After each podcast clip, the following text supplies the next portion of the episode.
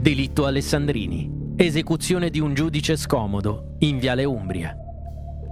La mattina del 29 gennaio 1979, un commando di terroristi assassinò Emilio Alessandrini, sostituto procuratore della Repubblica e giudice assai noto al grande pubblico per le sue inchieste sulla strage di Piazza Fontana e sul terrorismo rosso.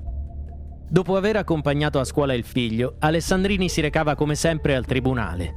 L'ora di punta lo lasciava in coda per parecchi minuti su quell'incrocio tra Viale Umbria e Via Tertulliano. Così quella mattina, ferma al semaforo rosso, la Renault 5 del magistrato fu circondata da 4 uomini che non tardarono a scaricargli addosso il piombo delle loro pistole. 8 colpi in tutto, 8 boati sordi e violenti che si sentirono fino alla scuola del figlio. Gli attentatori sparirono, salendo sulla macchina di un complice e lanciando un fumogeno arancione che gli permise di far perdere le loro tracce. Le indagini portarono però presto ai nomi degli esecutori materiali dell'omicidio. Alla memoria del giudice Alessandrini, simbolo della lotta alle organizzazioni armate, vennero invece dedicate piazze, aule, scuole, impianti sportivi e una fondazione.